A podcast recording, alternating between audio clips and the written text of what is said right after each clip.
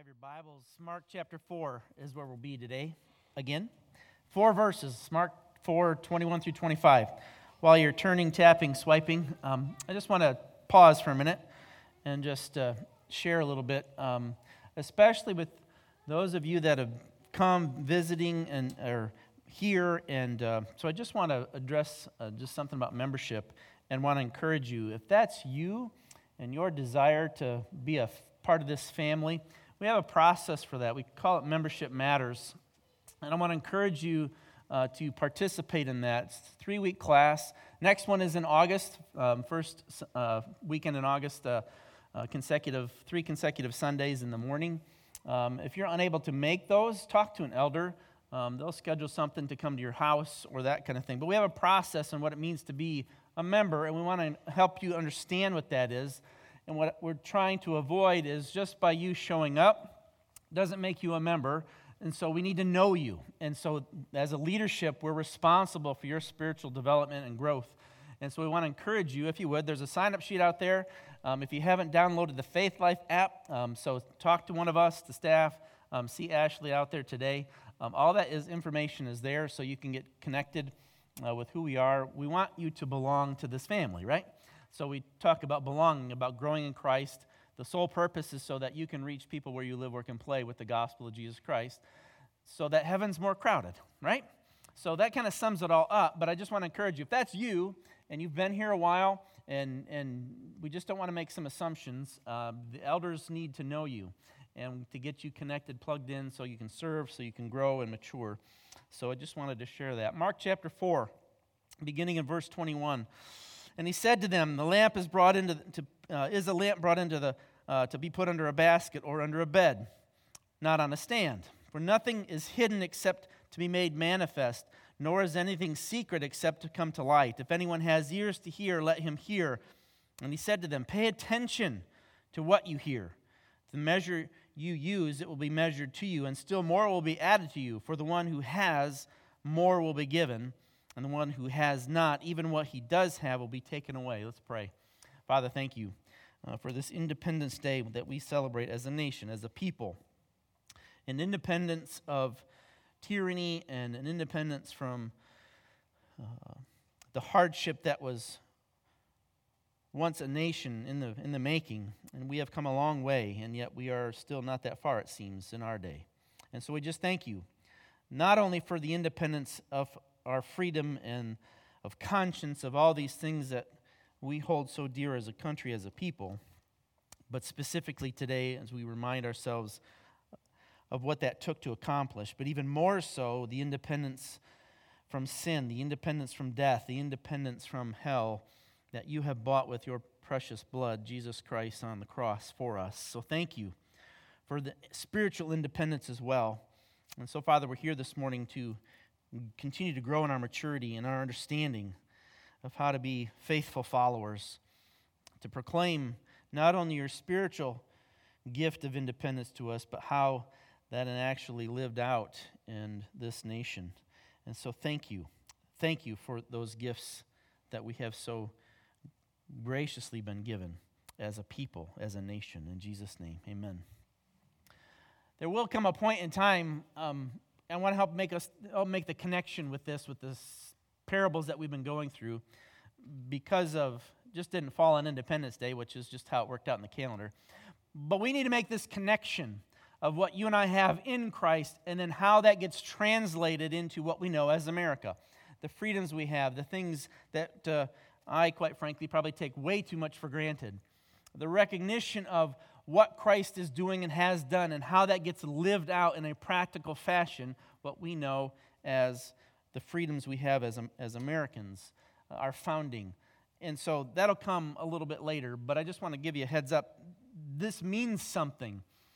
And I want to encourage us to help to understand that it's this light that we've been given in Christ gets translated into each and every day of our lives. It gives us meaning, it gives us purpose, it even creates nations. And so we need to pay attention. And that's the focus I want to give us today hearing, but not understanding. Be hearing, but not understanding. That's verse 24 in our text. That's how it doesn't translate very good in English, but it's listen. This is important. You need to hear this and how you need to hear this. Jesus has been expanding. This is this these next section that we're going through isn't this tacked on section of the parable of the soils. He's going deeper into what he's just explained his disciples. These are the people he's talking to. He just got done explaining this little merry band of, of disciples following Jesus around the countryside, and they're wondering, where is the kingdom? Uh, we're just this small, merry band of people. Where is this? When is this going to show up? Well, everything has a beginning, right? Usually those beginnings are small, aren't they? They don't happen in this big, grandiose way. And what we're looking at is the very beginning of what would become the church. And Jesus says, You're going to bear 30, 60, and 100. The supernatural effect is going to take place. You and I, by the way, are living that effect. But they didn't understand that. And so he's expanding their understanding of what it means to be 30, 60, and 100 in these, this uh, next part of this chapter. So these aren't additions, these aren't add ons. And Jesus wants them to be a good listener. There's a lot happening in this four verses, in this whole text, that we could spend a lot of time on, but I'm going to try not to do that. Most of which it comes, oh, yeah, this is the song, you know, don't let your lamp, you know, let your lamp shine and all of that. When the songs that we learned as a kids, hide it under a bushel, no, I'm going to let it shine, all those things. That one's pretty obvious. But what's not so obvious is how are you listening? Look at verse 23 and 24. If anyone has ears to hear, let him hear. This is a re- repeat of what he's, he's, share, he's sharing this. He's sharing this over and over in this text. Pay attention. There is a strong emphasis. Listen. Listen to what I'm telling you. And so we need to be good listeners. How do we learn to be good listeners? The context again here is being the light of the world. Let your light shine. It's, it's, it's really straightforward. You don't turn a light switch on and then try to cover it up. In their case, they had these clay lamps. They'd fill them with oil. There'd be a wick in there. They would light it. You don't light that and then just put it under a bed or a mat or, or throw it under a basket. You don't dump the grain out in the basket and cover it up. You let it shine. And that's pretty straightforward. But what's not is how we accomplish that. We are meant to be witnesses for Jesus. That light in your life and mine as Christian people must be allowed to shine. In Ephesians, Paul says, This is the worthy walk. You were this way, you walk this way now in Christ. And that's our main objective here in Jesus' view. It's this is going to happen. In order for this 30, 60, and 100 to take place, there is going to be this witness. You are going to be my witness. Now, he hasn't said that to them yet, specifically. That'll come later. But he's prepping them for this. This is what it means, this is what's going to take place. How can you and I be good listeners? I want to give you three, I don't know, three things to hang your hat on, if you will, and how you can be a good listener. The first one is you listen obedient. Look at verse 21 and 22. And he said to them, Them are the disciples. Not the big crowd. He's still talking to his disciples. Better translation is the lamp is brought in. But is a lamp brought in to be put under a basket or under a bed and not on a stand? It's a rhetorical question. No, you put it on a stand. So it lights up the whole room. We don't want to be in the darkness, we want to be in the light. It's really just, I guess, I don't know. Sorry, sometimes my mind just drifts like that right there. It's a Captain Obvious moment, isn't it? I mean, really? You had to say that? No one does that. You light it up and let it shine. The lamp being referred to here is it's just a word picture of the truth of the Word of God itself, right? This light is being poured into these men and into these women that are following. He is revealing himself, he's revealing the kingdom, what it means. Psalms 119 says this Thy word is what? A lamp unto my feet and a light unto my path, right? The point being is that you have received this light. Therefore, obediently let it shine. He doesn't come right out and say it, but you don't do this. You don't cover the light up. You let it shine. And the means in which you let it shine is your obedience. 2 Corinthians 4 6 says, For God who said, Let the light shine out of darkness, referring to Genesis and creation, he has shone in our hearts to give the light of knowledge to the glory of God in the face of Jesus Christ. You've been given this light, you've been given this gift, you've been given salvation, you've been given the mercy we just sang about, you've been given the grace. You got to let it shine. It's got to show up in your life. It has to mean something, and it shows up in these amazing ways. So many unique ways, one of which we're celebrating today.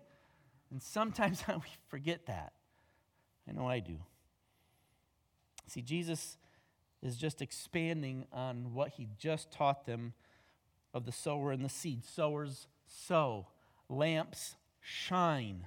It's what they do. They just naturally do that. The point, again, is you and I, as Christian people, as followers of Jesus Christ, are obliged then to let this light shine. Let the light of God's word shine. That implies a number of things. One, that you actually know it, that you're applying it, that it's permeating your life so it can. That your, your spiritual tank is filled up with the Word of God. So when something conveys in your life, when some trouble or difficulty or just a, a gospel conversation you're going to have at work tomorrow, you have a means in which to respond, to give an account of the witness of Jesus Christ in you. The light is distinct in that it's obedient to the Word of God because it comes from the Word of God. We now conform to it as Christian people. We are now transformed by the renewing of our minds, Romans 12 says.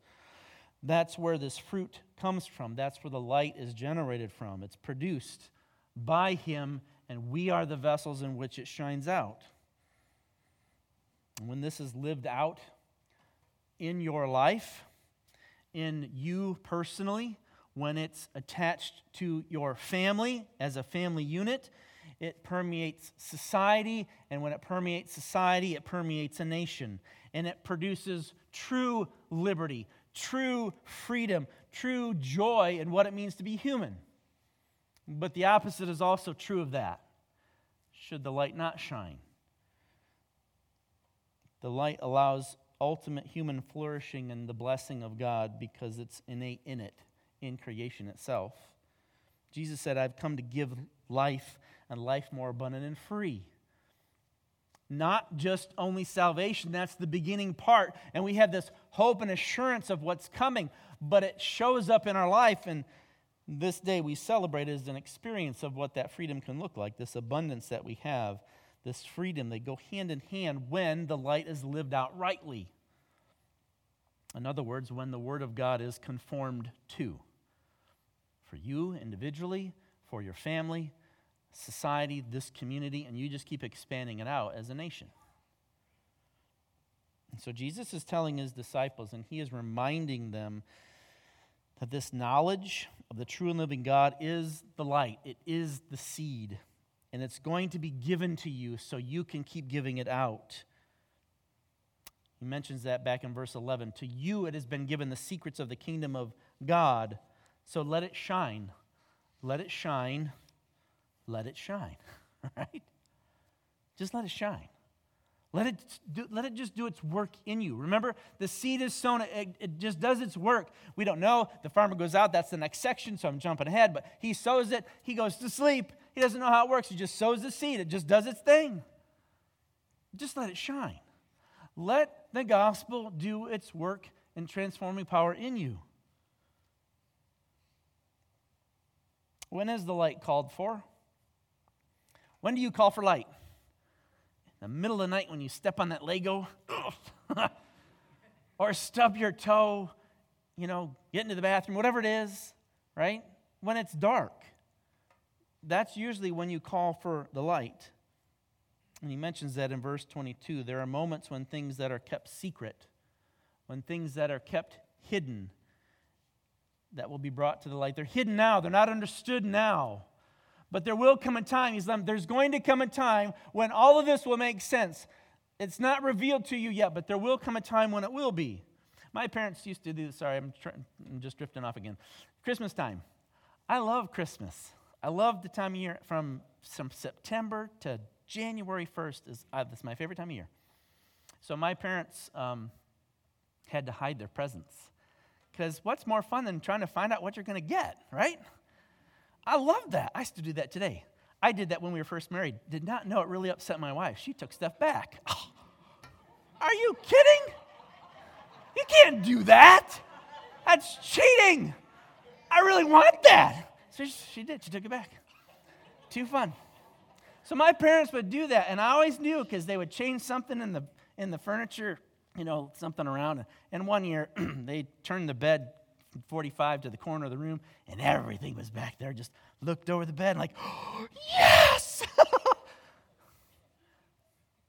it was meant to be in the dark, right? It was meant to be wrapped up. It was meant to be a secret until when? Christmas. Then it's revealed. That's what he's driving at. There are things that need to be known, and they will be. And in Jesus' perfect timing and God's perfect timing, not only here, but in your life, you may not know things. You, you're in a situation where, uh, you know, why? What's going on? I don't understand. But you can trust the Lord to reveal that to you when it's necessary in His time. What Jesus is getting at is, in a word, it's truth. And truth is going to be revealed. And when it is, it crashes into the darkness. It crashes into the lies of this world. It crashes into all that revealing for what it actually is. It's the light that shines into the darkness. The Old Testament is filled with these examples. One of those um, is in Shiloh. You may not be familiar with that, but remember Shiloh. It's a reference in Jeremiah. Jeremiah was such a light bearer at a really dark time in Israel. Psalms 78 60 says this He, referring to God, he forsook his dwelling at Shiloh, where the tent he dwelt among mankind. They're coming out of Egypt. Moses is dead. Joshua, they're, they're conquering, they're doing all that. They ended up there. Shiloh, um, in some translations, means tranquil, it means security. You can translate kind of for our day today freedom, so this security, this peace that you have. It's roughly about 30 miles north of Jerusalem. It was the religious center for over 100 years as they were coming and transitioning out of Egypt, out of the tabernacle, the tent that they were carrying around from them. And they actually built this, this temple, this miniature version with stone and everything. You can look it up and you can see pictures. It's still there. But it was home. And God says he's forsaking his own dwelling. Why? Why is he doing such a thing? Because the nation of, nation of Israel was disobedient. They became proud. They became complacent in the way they were living. And when they became complacent, they convinced themselves that, well, this is God's city. This is his. He's not going to destroy. He can't go anywhere. He can't do anything because this is his. And so we can basically live however we want. That's the short version of that when you read that. They lost sight that God looks on the heart, not on the externals. He looks at the soil, He looks at what's there. Oh, many go through the religious motions and never really repent, never really believe, pretending the whole way, making it look good on the outside, a show of piety but on the inside, it's a life of unsubmissiveness and disobedience to the Word of God. Looks good on the outside, but it's a life full of darkness on the inside. Hearing the Word, but never applying it. Be hearing, but not understanding. And so Jeremiah tells the people it was a Shiloh was in its heyday when Samuel was. So you read 1st and 2nd Samuel, you can that's when it was functioning properly. But there came a time and point when people of Israel just jettisoned what the word of God was telling them to do and to live and to be. And God does have a point. There is a line there that goes, okay, enough, and judgment comes. He is merciful, He is gracious, He is all those things. but it doesn't go on forever. There is always some limit. Read the Old Testament and the New Testament. He is coming again. There is a line in the sand somewhere. When, this, when the cup is filled up, wrath comes. There's this, always this nature of what's going on in Scripture. He is gracious, He is forgiving, He is all those things, but there is a limit. In other words, a good God would not let this go on for all eternity. He deals with evil, He deals with it, but He does it in His own time. And so Jeremiah warns the people in Jeremiah 6, well, 5, 6, 7, 8, but Jeremiah 7, 12 says this Go to my place, Jeremiah is saying, referring to God's place. That was in Shiloh, where I made my name dwell first before Jerusalem. And see what I did to it because of the evil people of Israel. They're, they're disobedient, they're not listening. Go and see what I did. Verse 14 in chapter 7 I will do to the house that is called by my name, in which you trust, and to the place that I gave you to your fathers, as I did so in Shiloh. What did God do? He forsook it, He cursed it because of their evil deeds. They thought it was just, just this external thing. God's here and, and He's going to be here, and, and and we're good. Don't worry about it. In other words, they thought salvation was here. We had this. It doesn't affect me. It doesn't affect what I do, how I live, and they turned to all of the gods. And this was a cycle of the Old Testament, right? Not unlike our own lives sometimes, right? And he forsook it. Are we not and have we not been for some time as a culture in that same kind of darkness? Are we not presently seeing what the love of darkness produces? See, in verse 22, the disciples haven't seen this supernatural fruit yet. Yet Jesus is telling them it's coming. You and I may feel the same way in our current society. You may feel as a Christian where you once had security and everybody's kind of on the same page and we like our freedom and all that. That's not the case anymore. Our culture seemingly sliding down to the depths of insanity, calling evil good and good evil, which is the definition of darkness, redefining everything and driving so very hard with all the levers of the cultural powers that be, trying to use that at their disposal to get us there in John 3:19. We always kind of stop at John 3:16. But John 3:19, people loved darkness rather than what? Light. And then he explains why. Because their deeds are evil. I don't want them exposed. I just want you to celebrate it. Romans 1 And since they did not see fit to acknowledge God, God gave them up to a debased mind so to do what ought not to be done. Though they know Him, though they know God, they know His decrees that those who practice such things deserve to die. They not, uh, they not only do them, but give approval. Your King James Version, if you're still reading this, may say hearty, hearty approval to those who practice them. Isn't that not what we're seeing? See, we are living in a time, I believe, and as a people, as a nation, where the ideals of what makes a nation stable, what makes a nation free, what makes us celebrate this, this good, consistent, virtuous, honorable notion of freedom and liberty and where it came from in light of our Constitution, which is based on mostly of Scripture, we are shedding that. The acknowledgement of God's truth. That truth that light being applied in those founding documents, the basis for us being a nation, is being violently thrown off. And we are told that it's now evil. I don't buy that. I'm not buying what they're selling.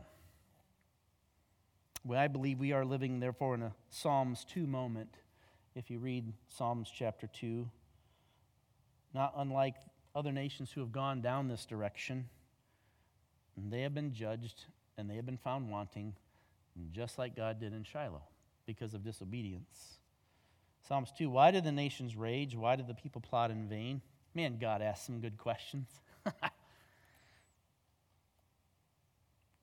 What you're doing is a fool's errand, is basically what he's saying. You're going to go down this road, and it never ends well, and it hasn't for any nation ever.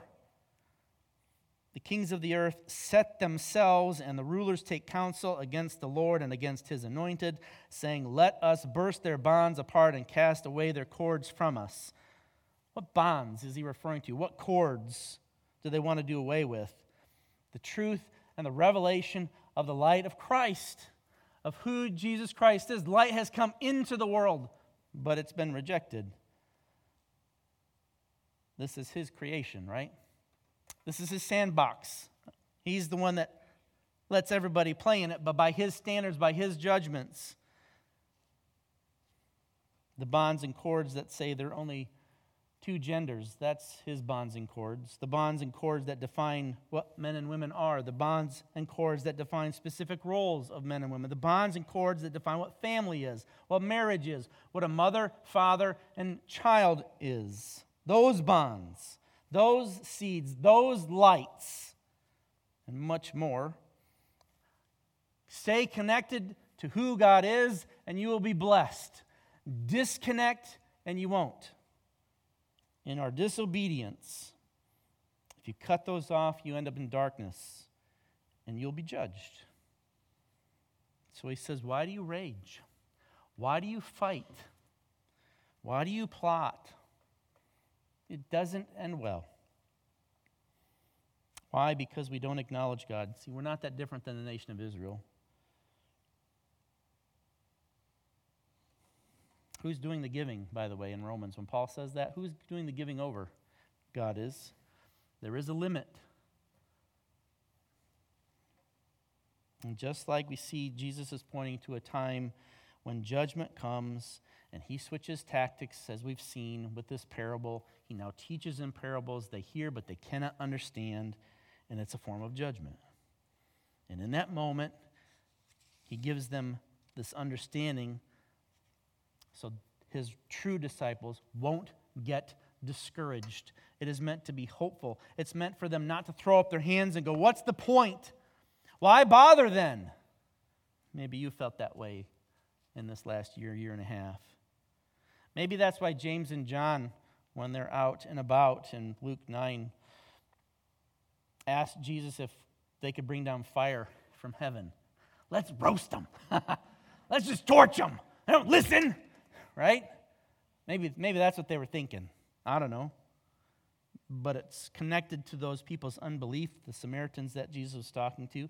Says he had set his eyes, Jesus set his eyes on Jerusalem. He's bypassing the Samaritans, and there's a whole reason for all that. Can't go into that right at the moment. But they were looked on as lesser people. Meaning there was a, a place for true worship, and it wasn't in Samaria, it was in Jerusalem, so they didn't want him to stay. They were angry at him for not. So let's just call down fire. Through it all, Jesus says to be obedient, even when you don't understand.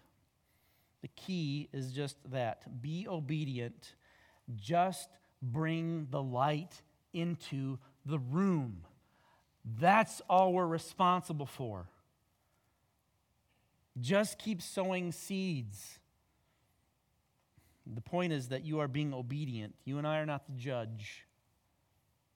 We are just sowing seeds, bringing the light in the dark room, the dark room meaning our culture. We don't determine the outcome. He is the heart changer. We are just the light bearers. So be obedient. That's the point here. Good listeners are obedient. They stay on mission, they stay on task. You do it by hearing, by hearing and living it out, being obedient to the Word of God. That's how, know, how you know you've been heard, that it's understood. God is the one who does the calling, He is the one. And He says, There are more coming. That's His point. There's more coming. He's telling the disciples, It's not at this moment. This is the beginning, but there's many more coming. How do we know that? Because He lets them know that in John 10. I have other sheep that are not of this fold. I must bring them also. That's you and I, by the way, some 2,000 years later. But what do they actually sing in that moment? Well, there's 12 of us. Doesn't seem like a lot. It seems like everybody's against us. It seems like this is, you know, fourth down and it's fourth and you know, 80. and, and Jesus goes, Yeah, it's okay. Supernatural stuff is coming. Don't fear. Don't be worried. Just be obedient. How do you listen obediently? How do you listen when what you're being told, verse 23, more is going to be given, but that's not what you're seeing in that moment? How do you see and make the distinction? I know you're telling me this, but this is what I'm actually seeing, right? What's really the question when those things run through your mind? What will be running through their mind? What questions and penetrating thoughts start to move in to your thought process when what you're being told isn't matching up with what you're seeing? I can think of one. I'm sure there's more. But here's my bottom line one Can I trust you? Can I trust what you're telling me to be true? Do I trust you?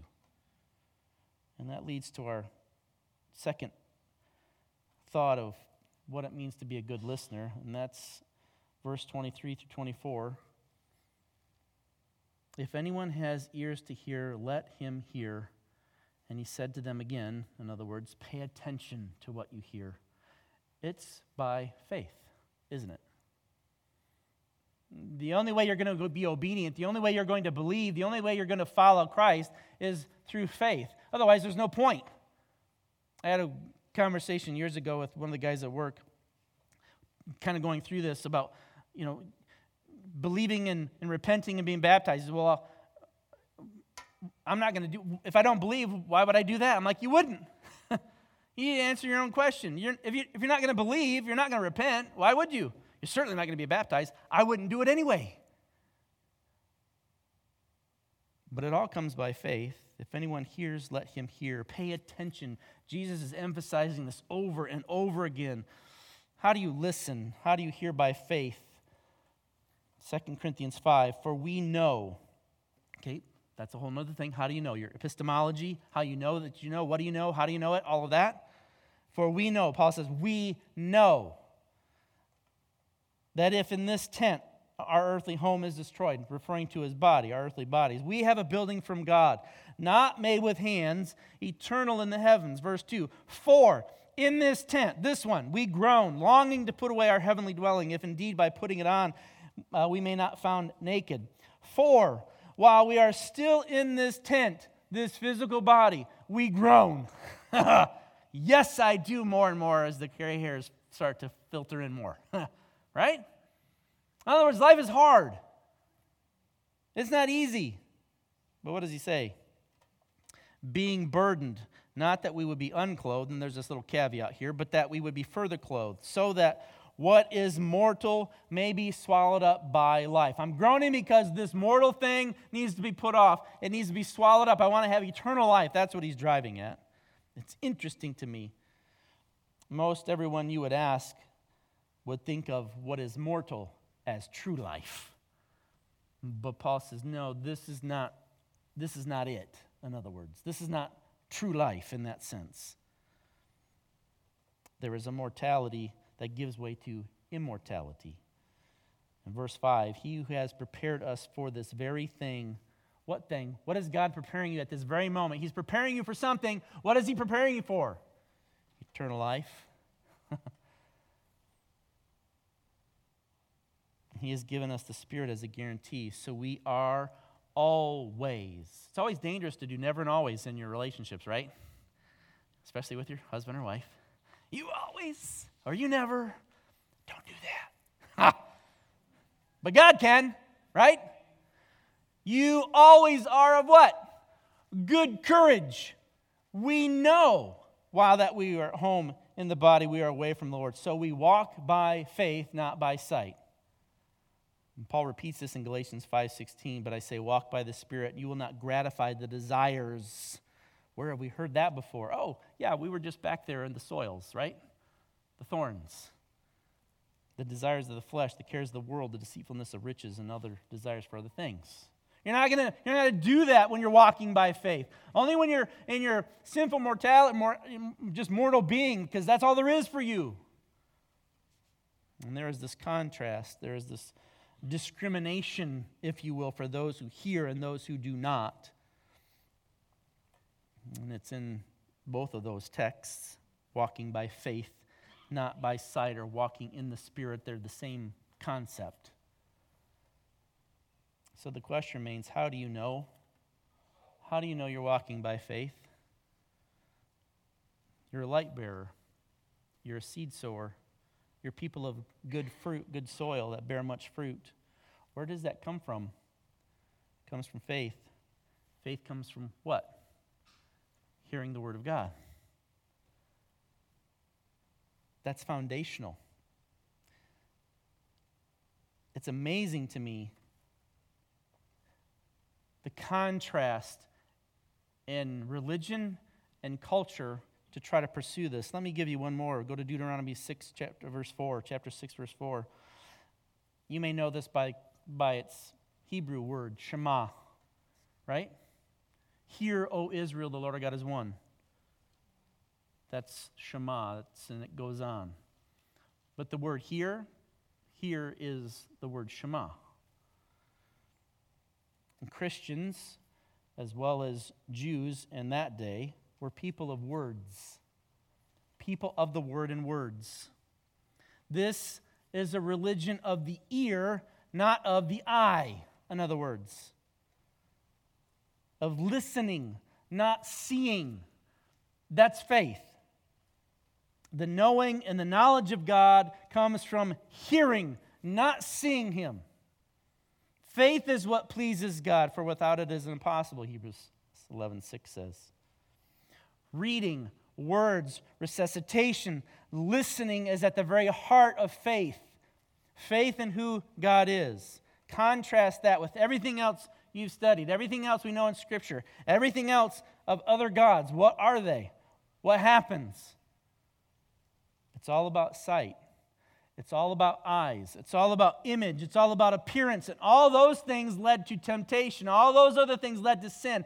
All those things that lead to idolatry.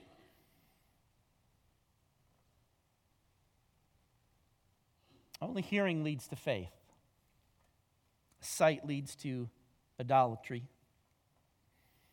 And only one of those only one of those leads to salvation. Look at look think of Genesis go back all the way to Genesis 3, Adam and Eve. God told them, right? Everything in the garden is yours but this one thing. What was the first what was the first question that came to them? Did God really what? Say. Did you hear it right? Are you sure you heard it right? If you go to verse 6, what did the woman say? How does, how does Moses describe that? What she heard? The fruit looked, or the fruit sounded good, didn't it? no. She saw. She used her eyes. She used her sight. She used her senses. She walked by those things, not by faith, not by what she heard, not what she understood was the true word of God. She saw. How about Isaac in Genesis 27? This is a long list. I won't go through them all. Whose voice did he hear? And in his old age that he was about to bless. I hear the voice of Jacob. And then he's reaching out. He's feeling all the deception of the hairiness of his brother, Esau. What did he trust in? What he heard or what he felt? His senses. He trusted in what he could see, what he could feel, what he could touch totally messed up their family. There are so many more of these examples I've discovered. Moses at Mount Sinai, God comes down. The, the, all the people hear the voice, and what are they doing? They're, they're totally freaked out. They're totally just, we, we don't want to do it. Moses goes up to get Ten Commandments to meet with the Lord, and what do they do? They build a golden calf. Hands, eyes. And what do they proclaim? This is the God that brought us out of Egypt. Are you kidding me? I always get tripped up here. And I always have to remind myself, yeah, I'd have done the same thing probably. But you saw these really amazing things. My grandkids just asked me that. Grandpa, how come God doesn't do those things now? I love questions. it wouldn't have mattered. They saw them. People actually saw the supernatural effect of who and what God did, all of it, and they still rebelled. Just like what's happening in our text, Jesus did this, this whole series, this whole preaching and teaching and, and inserting the light into the culture, healing people and doing all these amazing miracles, multiplying food, and that's all they're after. Just give me the goods. Just give me what I can see. Just give me what I can taste. Just give me what I can touch. None of it by faith. Peter did the same thing. Hey, Jesus, if that's you, let me come out, walk in the water with you. I like that one too. Surf's up! right? What happens to him? Where is he looking? Every other place that Jesus. He did. Come. He heard him. He gets out of the boat. He gets lots of credit for that. All the other disciples, chickens or whatever that conversation was afterwards. At least I got out. Yeah, doesn't matter. Where did he? He? He saw, didn't he? And what happened when he saw? Temptation, sin, idolatry, the waves, all the stuff. That's what that leads to. Thomas, the same thing. I'm not going to believe unless I can touch it, I can see it, I can taste it. But Jesus was so gracious to him. And what did he say about you? Blessed are those who what? Haven't seen which is like 99.9% of the people who call themselves Christians, right? Who actually saw Jesus. What had Jesus been doing for about half of his ministry up to this point in time? He's showing the, the kingdom, he's traveling the countryside, showing them the kingdom. He's putting the kingdom of God on visual display. what was the result for most? Unbelief. Back in chapter 3. Oh, you're doing this by the power of Satan. And so Jesus says in verse 25, the one who has not what he has will be taken away. He's referring to the Jewish leaders. See, sight is external, and all the pagan gods of all of history, people can see them. It's, it's all this visual impact that they're after. If I can control that, I can make a spectacle and make everybody bow down and worship. Think Nebuchadnezzar. I'm going to make this big tower and I'm going to play the music and all your senses and everything's going to be worked up into this and you're going to bow down. All because you can see. Same thing with the gods of Egypt. And we think we've so advanced in our day, haven't we? And yet, even the gods of our day. What is our modern process for truth? observation, science, insight, hindsight, foresight. You look to get understanding, not by faith. All those things are good. Please don't. I'm not an anti science person, okay? Please don't go there. Those are all good things, but again, in their proper order. See, the godly, the good soil people, the people of the light, hear even when what they are seeing is contrary to what their eyes are telling them. God is not seen, but he is heard. Hence the commandment not to make any graven images. He's eternal, just like his word. What is seen stops us in some concept. This visual satisfaction, when I look, I can see it. Oh, it's done. It doesn't go beyond that. But God's word, what does He say? It lasts forever. My word will not pass away. It's fully being known and it's knowing the truth. What does Jesus say? Heaven and earth will pass away, but what? My word never will. It's eternal. Do you hear the contrast? It's by faith. Faith is the defining distinction of the true follower of Christ, that is good soil people. How do you know you have it? Well, you can go to James and get tested, but we don't like that one. But how do you know? Are you obedient to the word? That's how you know. When everybody says everything contrary to the word of God, are you obedient to it? Are you trying to break the cords and break the bonds too? That's how you know. That's how you have the confidence your obedience to the Word of God. And faith with uh, and without faith it is impossible to please him, referring to God. For whoever would draw near to God must believe that he exists, and he is the rewarder of those who earnestly seek him. You're not going to, all those conversations, prove to me God exists. Well, yeah, prove to me gravity works too. Show it to me. I mean, those are just cyclical conversations, and typically, it's just an avenue to stay in your unbelief. Never really wanting an answer, just an argument. And I'm just kind of tired of arguing, quite frankly. I don't know about you.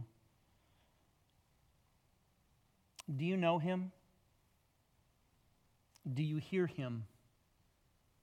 Do you trust him? This, by the way, speaks directly to what you view the Word of God, the Bible that you're holding in your hand, your app, that it's reliable, that it's truthful. That's why we talk about having a high view of the Word of God here. We want to have it high and, and lift it up. Real quickly, the last one. You listen with hope. Verse 25 For the one who has, more will be given. Isn't that good? You can, we could even stretch it out to confidence. Oh, awesome, I'm getting more. Or courage because I'm getting more. What is it that you have that you'll be getting more of? Okay, certainly not the temporal things we just talked about in the other parable, right? And not more stuff, not more things of this world, nothing temporal here. This is a reference back to the 30, 60, and 100 he's referring to, this supernatural growth that God is going to do He's going to do to demonstrate what you're doing. He's coming alongside. He's making it grow. All those conversations you have, all the seed sowing, the light bearing that you're doing, it matters. It means something. It's the means in which He's using to glorify Himself. So never think that it doesn't matter. It matters. He's going to do a work in you and through you and collectively as a church when we are obedient, when we are walking in faith, and when we have this hope within us to sow, to bring light into the darkness. We've already established that not everyone you sow to, not everyone you bring light into, based on the previous parable, will bring about salvation. But what are you sowing? Whatever you are sowing, God is faithful, and He will give a return to it. He's the one doing that. You and I are just light bearers. Just give Jesus. Just talk about Him in your life. Those conversations you have where you live, work, and play. Give it, and it will be given to you, pressed down, shaken together, overflowing, right? Faithful people give, and you'll be blessed. You'll be blessed in this life, but also in the next faithful people give and experience every spiritual blessing in heavenly places. And throughout all your life, the ups and the downs of this one, the what we're groaning for that we mentioned already, you will take with those things into eternal life. And that, quite frankly, is a very long time, don't you think? What are you measuring out? He says, what it's measured to you. What's being measured out, in other words?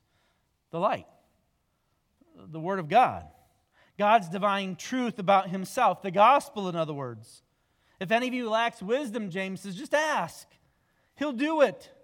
Pray for more understanding. Pray for more truth. Pray for more grace. Pray for more power. Pray for more courage, boldness, contentment, fulfillment to have this abundant life that He desires to give you.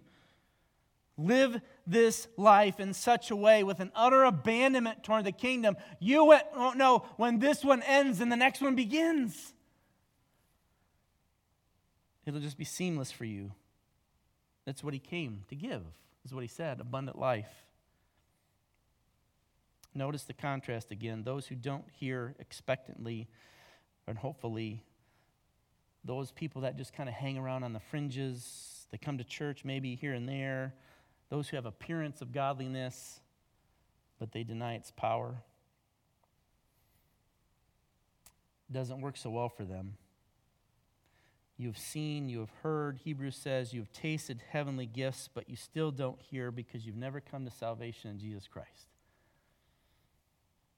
See, true believers hear with hope. Because God has begun a good work in you, He's the one going to bring it to completion, not you. You just bear it, bear the light. Let Him do His work in you.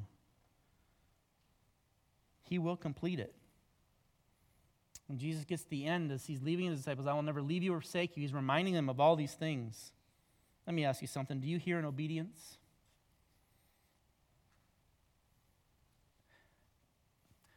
I always feel like I have to create this caveat here because we get stuck in this. Oh, that means I've got to be perfect. Okay, we all understand we're all sinners. We all get that.